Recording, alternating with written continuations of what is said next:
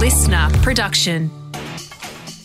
Good morning, sports fans, and welcome to the scorecard. I'm Liam Flanagan, and this is your fast, fun hit of sport for Wednesday, the 23rd of June. Today, we've got a groundbreaking moment in the NFL, what Ben Simmons did to make Magic Johnson sad, and why there are no AFL players left in Sydney.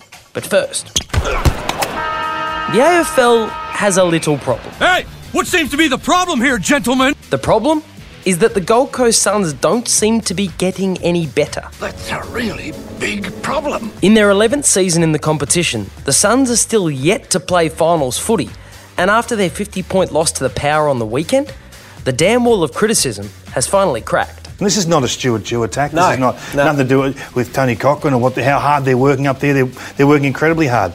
But if the only benefit is you, you double your Auskick numbers Mm. and that sort of stuff, and we don't see anything tangible on field, there comes a point where you've got to say, is this is this really worth it? I mean, I'm not I don't I'm not a big fan of pushing for the 19th team. But I'll tell you what, the 18th are in a bit of trouble. Kangaroo Premiership player David King on the First Crack podcast questioning whether the Gold Coast experiment is becoming a waste of time.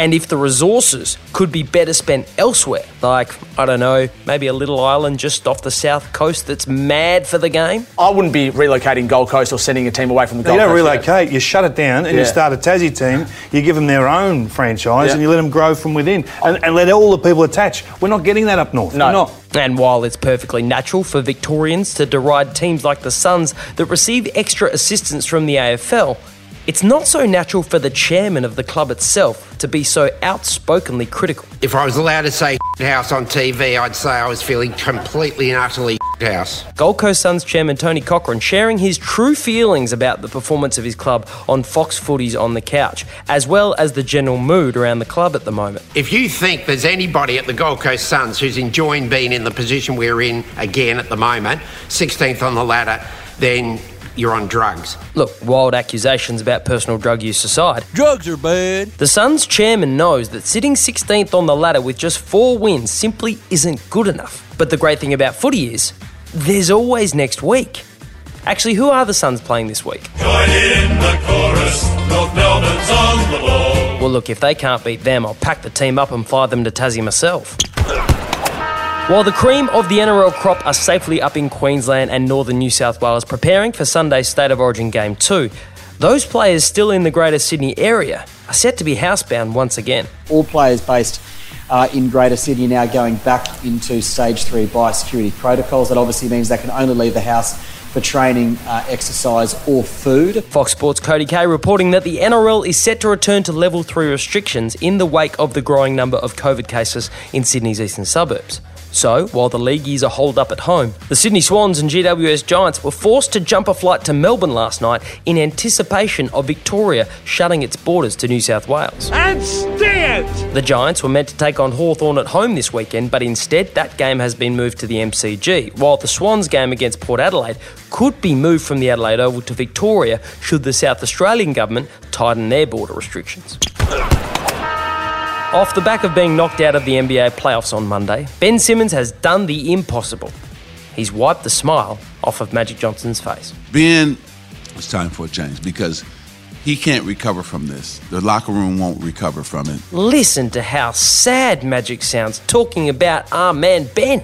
But unbelievably, Ben's popularity could be about to dip even further because reports have emerged that Simmons is set to reject the opportunity to represent his country at the Tokyo Olympics in favour of staying in the US to work on the deficiencies in his game. You make me sad. But Aussie basketball legend Andrew Gaze told SEN's Garry and Tim that there would be no better place for the under pressure Simmons right now than the warm embrace of the Boomers. The greatest education I had was being involved in the Australian team. It is a culture like no others.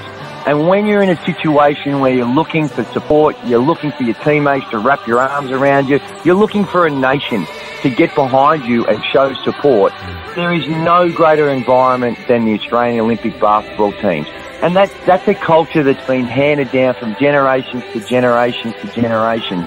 And regardless of whatever personal situation they have, Patty Mills, Joe Ingles, Aron Baynes, all those other players that are involved in the Australian team, they will wrap their arms around Ben Simmons like no other.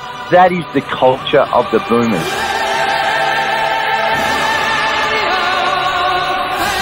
How could anyone say no to that? Gazy's got me wanting to go outside and try and dunk. And I'm so short I have to ask my wife to get things off the top shelf. But while Gazy's got me fired up, Andrew Bogut told Fox Sports that if Ben has made up his mind not to play, a sales pitch would be a waste of time. To be blunt, Joe, if you need to be recruited to play for your national team and be um denard and have a presentation about why you should play, you should play. That's my opinion on it. What's up, people? I'm Carl Nassib. I'm at my house here in West Chester, Pennsylvania. I'll be honest with you. Before yesterday, I'd never heard the name Carl Nassib. What are you doing, man? That's Carl. Nassib is a 28 year old defensive end with the Las Vegas Raiders in the NFL. Throwing it away inside. That's an interception by Nassib. The defensive end comes up with the pick. And yesterday, he made NFL history. I Just want to take a quick moment to say that I'm gay. I've been meaning to do this for a while now, but I finally feel comfortable enough to get it off my chest.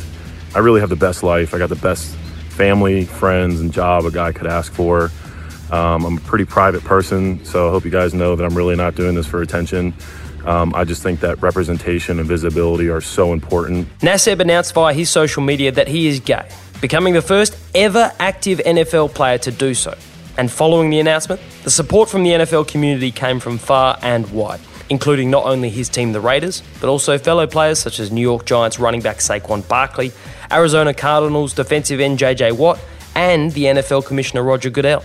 And while Nassib's announcement was probably viewed by many as more than a significant contribution, the man himself wanted to do more. I actually hope that like one day videos like this and the whole coming out process are just not necessary. Um, but until then, you know, I'm going to do my best and do my part to cultivate a culture that's accepting, that's compassionate, and I'm going to start by donating $100,000 to the Trevor Project.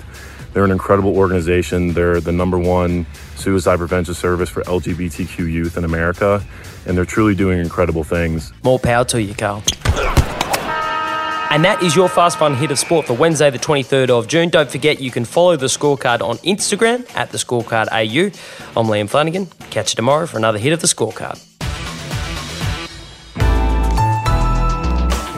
LiSTNR.